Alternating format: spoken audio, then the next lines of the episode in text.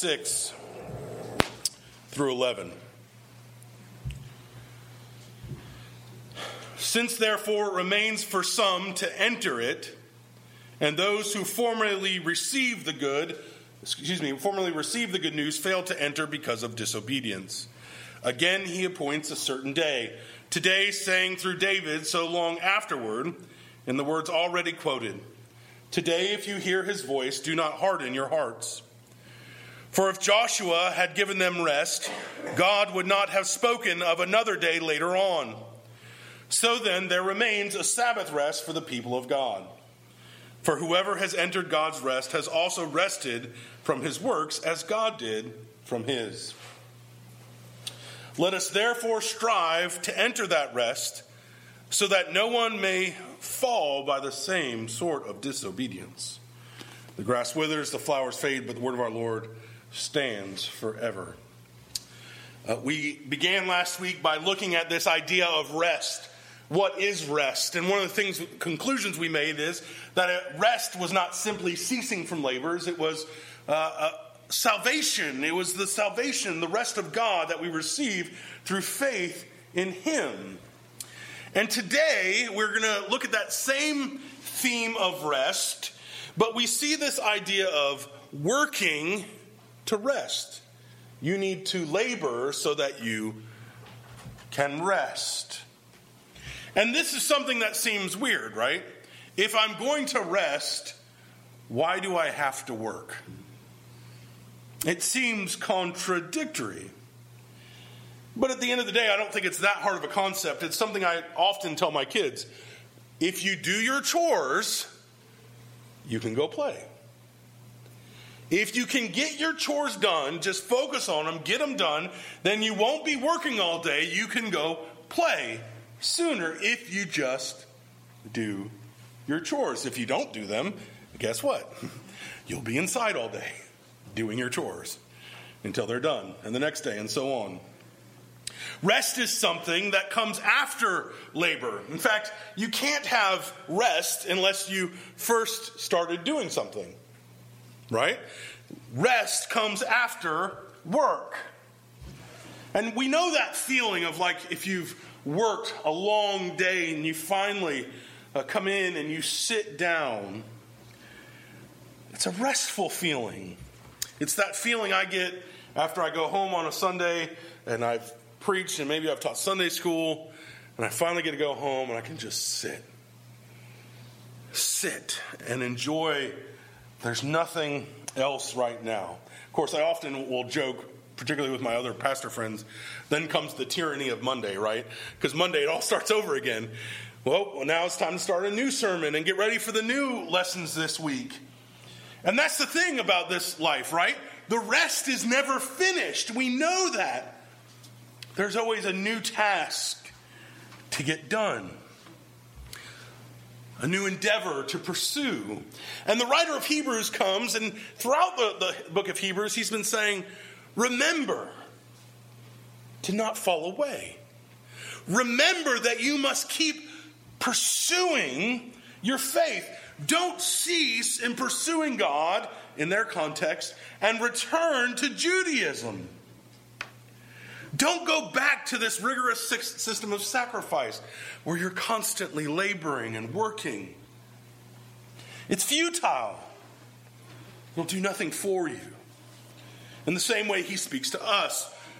Don't abandon faith in Jesus to return to this rigorous working of trying to justify yourself. We need to enter into the rest of God. This word rest appears five times in our passage today. It's one of those times where the preacher keeps repeating himself, right? Rest, rest, rest, rest, rest. It's all about rest. Through repetition, we see its importance. He's really trying to drive home a point.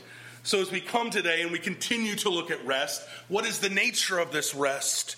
How do we enter this rest? How do we endure in this rest? We're going to see three things a rest for today, a rest that endures, and a rest to come. A rest for today, a rest that endures, and a rest to come. As the writer of Hebrews uh, is building his argument throughout chapter 4, he anticipates a problem because he's been saying over and over again, hey, remember the wilderness? They didn't enter into Canaan. They, got, they had to wander for 40 years. And he anticipates a counter argument. Hey, yeah, well, they didn't enter, but eventually they did enter. They went in with Joshua, right? They eventually did go into Canaan, the promised land. So, how can you speak of a rest that is to come, comparing it to the rest in Canaan when they've already rested in Canaan. They already went into Canaan, they've already taken the land. And he's anticipating uh, this argument. Haven't they already obtained the rest? How can there still be a rest that remains for us? And again, he points to David. He says, Hey, look, there has to be a rest that's coming, another rest, because the same words that were used of Israel was used of David. And by the time David came, where was David king of? Jerusalem, in the promised land. Uh, he had already obtained it, and there was still a rest that was to come. And what the writer is saying is no, the rest has not yet been received in its fullness. The rest of Canaan was meant to point us to something bigger, to something greater. John Calvin says it this way This is not the final rest to which the faithful aspire and which is our common possession with the faithful of that age. It is certain that they looked higher than that of the earthly land. Indeed, the land of Canaan was only thought of as value for the reason that it was a type and a symbol of our spiritual inheritance. There is something greater to come than simply Canaan, the promised land. There is a rest that is far greater that is coming for the people of God. It is an example of something in the Old Testament where we say this is a type of something. Uh, so when we look at, at Hebrews 2:14, it said this: "Since therefore the chil- since children share in the flesh and blood, he himself likewise partook of the same thing, that through death he might destroy the one who has the power of death, that is the devil." So we look at that passage and we say the devil's been defeated. Yes, the devil's been defeated, it's done. But we also know that he still has some reign, doesn't he? He still has some effect on us. So the de- devil has been defeated, yet there is still an ultimate defeat that is to come. And this is the same way we talk about God's rest. Jesus has delivered for us a rest, but there is still a rest that is to come because we know in this life it's still toil at times, it's still labor. And in this life, we rest on the saving power of Jesus. So, the argument, if I were to summarize the argument for the, the writer, would be this Yes, I know you're going to labor. I know life is going to be hard. I know you're going to have trials. I know you're going to have temptations. And in spite of any of these things, in any weakness that you may have, you can be sure of what you have hoped for. You can be certain of what you do not see because you rest upon the Lord Jesus Christ. And just as He promised, God the Father promised rest for Israel and Canaan, and they received it, so much more, he who promised you rest in eternity will provide it for you as well. You rest upon the Lord Jesus Christ. You lay your burdens upon him. You bring to him your hurt. You bring to him your worries, and in him you find rest. And that's what we're looking for, isn't it? Yes, I hurt now, but there is a time coming where I will hurt no longer. Yes, I worry and I am doubtful now, but there's a time coming when I will worry and doubt no longer. When God's promises are, are brought to their fullness in the return of Jesus Christ. It is a wondrous, wondrous thing.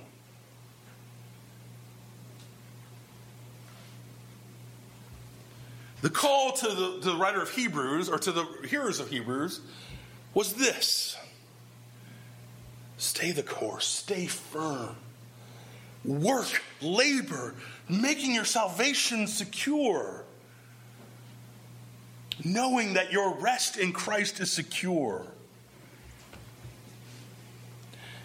And that's hard because we don't always feel now like our rest is secure, do we? We don't always feel now like our rest is secure because we look around, we feel what's going on around us. And it doesn't seem like we're victorious. It's like the psalm, if you ever read Psalm 73 Lord, I look at this world, I look at those who are prospering, and I see their wickedness. And it doesn't make sense to me. And we can do the same. We can look at this world and say, we see wickedness, we see the wicked prospering. And we are called to come back to look and say, yes, it seems that this is the way now, but the, the way that psalm writes is, but then I looked forward. I looked forward to eternity, and what did I see? They are punished. They are wicked and they were punished, and yet I am with my God in heaven. His work is now finished. And so we can now rest in Him. Which leads us to our second point a rest that endures. What is the idea of enduring? It's something that is ongoing, continuing. You endure to the end of a race. So, what is this rest that we endure in? Up to this point, as the writer has used the word rest, he has been using the Greek word used in the Old Testament Greek translation that always talked about rest in promised land. He now switches the word he's using for rest and specifically starts talking about Sabbath rest. Remember the Sabbath, keep it holy. He, he's switching the rest he's talking about now uh, from promised land rest to Sabbath rest. It's a language shift that you don't necessarily see unless you know the original language. And so we have to ask ourselves what then is Sabbath rest? And up to this point in talking about rest, we haven't really addressed the Sabbath. And so you may be thinking here at this point, oh, well, good. Daniel's about to give us a list of this is what I can do on the Sabbath and this is what I can't do on the Sabbath. No, that's not what I'm about to do. But we do have to look at the idea of the Sabbath and where, what, what is our view of the Sabbath if we're going to rest. If so, when we talk about um, Canaan and it was a type of rest, the same is true for the Sabbath. The Sabbath for us is a type of rest. Now, there are two dominant views when it comes to this text on what this means. The first view says this that in the coming of Christ, the Sabbath command no longer exists. In essence, they would argue that the fourth commandment ceases to be a commandment which we have to obey because uh, Jesus, as the greater symbol of rest, has come, and the lesser symbol being the entrance into the promised land. So, Sabbath keeping, on the sense of keeping a specific day, uh, no longer has to occur. It's worked out in the normal affair of life. All of life is a Sabbath rest. I see great problems in this. First and foremost is this the Sabbath command comes in the moral law. The Ten Commandments, we call that the moral law. It is an issue of morality. Now, there were certainly uh, civil law, there were ceremonial laws that in the coming of Christ uh, ceased. Very specifically, food laws are a great example. Jesus says to Peter, Look, what I've called clean, you do not call unclean. All things are good to eat. And therefore, we have bacon. And it's wonderful and it's beautiful, and we all say, Praise God, right? We see a very clear picture there of something that was Old Testament law that no longer it holds for us today. But the Ten Commandments, the moral law, are different. Not one of those have fallen away. Why, and why would one fall away? And what the, the first, what they would argue is this well, look at the temple. You had all these sacrifices and so on and forth. And then Jesus came as the last and final sacrifice. And so we know, therefore, no longer a sacrifice. And I go, yes, you're right, because Jesus came and was the last and final sacrifice. But guess what? Our last and final rest has not come yet. We still have a rest that is to come. The Sabbath rest is pointing to us, and I do believe that when we get to heaven, we enter into a non ending Sabbath rest with God, right? It is resting in Him. Not that we don't work, but it's no longer toil, it's no longer labor. It's no longer the way you think about it today. Like, I don't believe Adam and Eve pre fall were like, oh, I've got to go work in the garden. It was a joyous resting in what God's creation as they even, even as they worked the garden and tended the garden. And verse 9 tells us this this Sabbath rest has yet to come. So then, there remains a Sabbath rest for the people of God. There still is a rest that is to come, a greater rest. It points to what Christ has secured for us, but is not yet here in its fulfill in, in its fullness. And I do believe that part of the reason we have oftentimes people say, well, why do you meet on Sunday and not Saturday? Because the Ten Commandments says you'll meet on the last day of the week, not the first day of the week. And I do believe as we go through the New Testament and we see it says, and they were meeting on the Lord's day, as was their habit. I do believe there is a shift uh, in this that we say we're, we're meeting on the Lord's day, the day that He rose again, because we're acknowledging that something's different.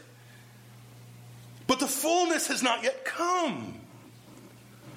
We must always be aware of the reality of God's moral obligation. And, and I think this is hard for us because we look at this and go, Daniel, how is rest moral? Right? So we look at the Ten Commandments, and particularly the, the latter half, and you go, okay, thou shalt not kill, thou shalt not, not commit adultery, thou shalt not steal, uh, thou shalt not bear false witness, thou shalt not covet. And you go, okay, moral issues, get it. And then you go to the front ones and you're like, have no other gods before me, shall not take the Lord's name in vain, um, and, and so on and so forth. And you go, okay, I get it. It's about God. And then you have this one about, you'll remember the Sabbath and keep it holy. How is that an issue of morality?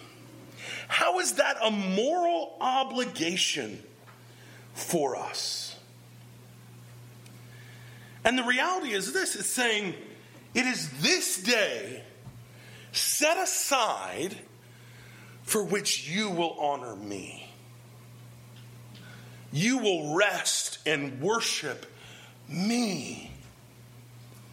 And even more than that, it's God's provision for you. You will labor six days and you will rest.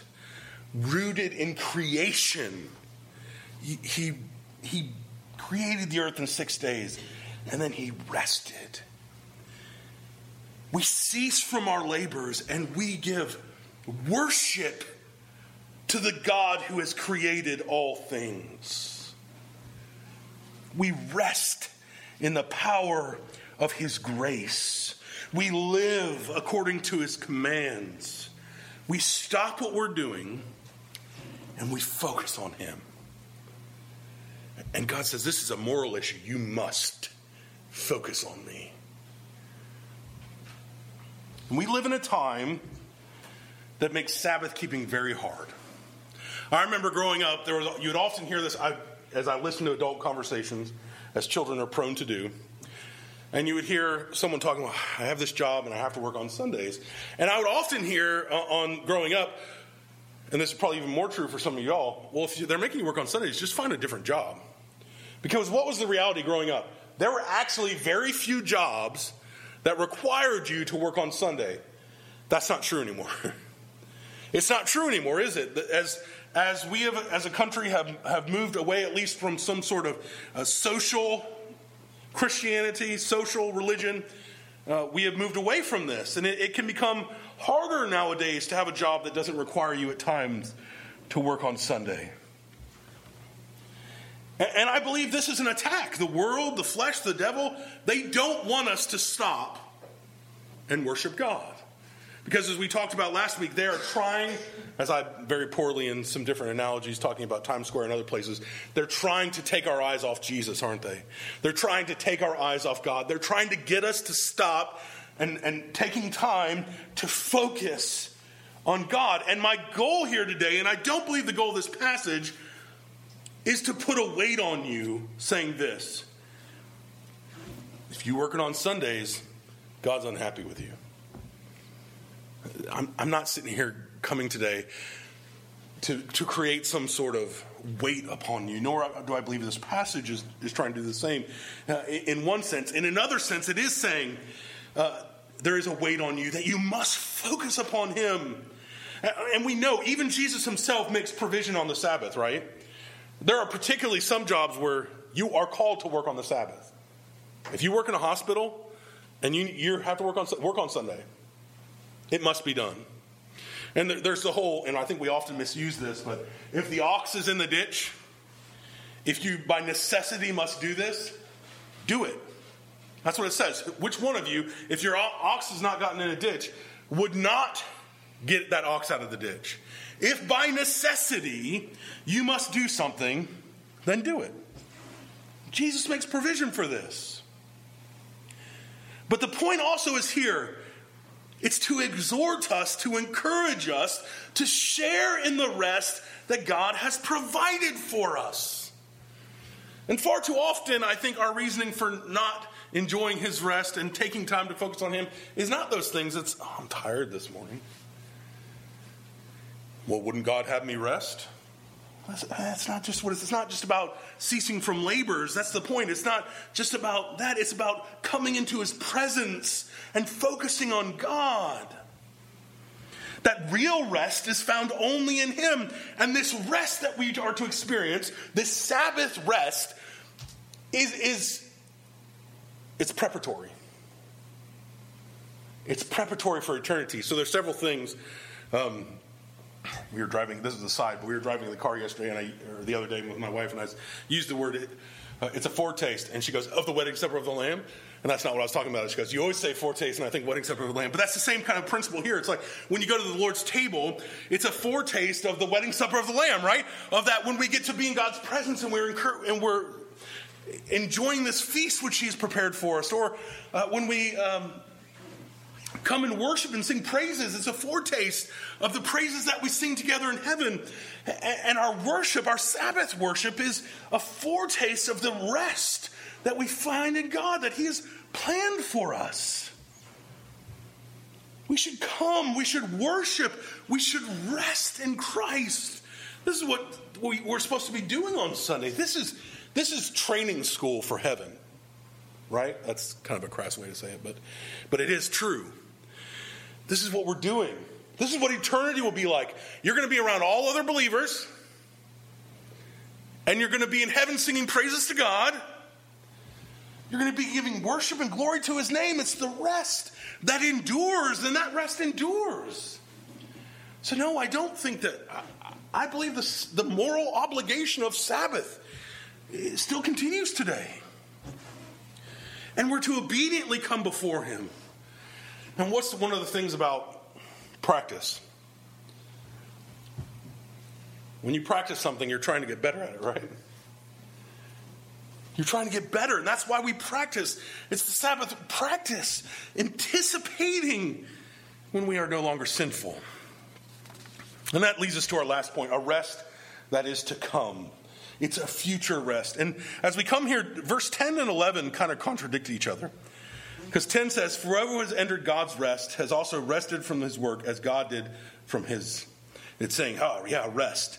And then he says in verse 11, Let us therefore strive to enter rest. Again, he says here, Let us work, let us labor to enter rest. We are to make every effort to enter this rest, to not fall away as Israel did in the wilderness. Again, understanding that our ultimate salvation is not relied upon our working, but we still work.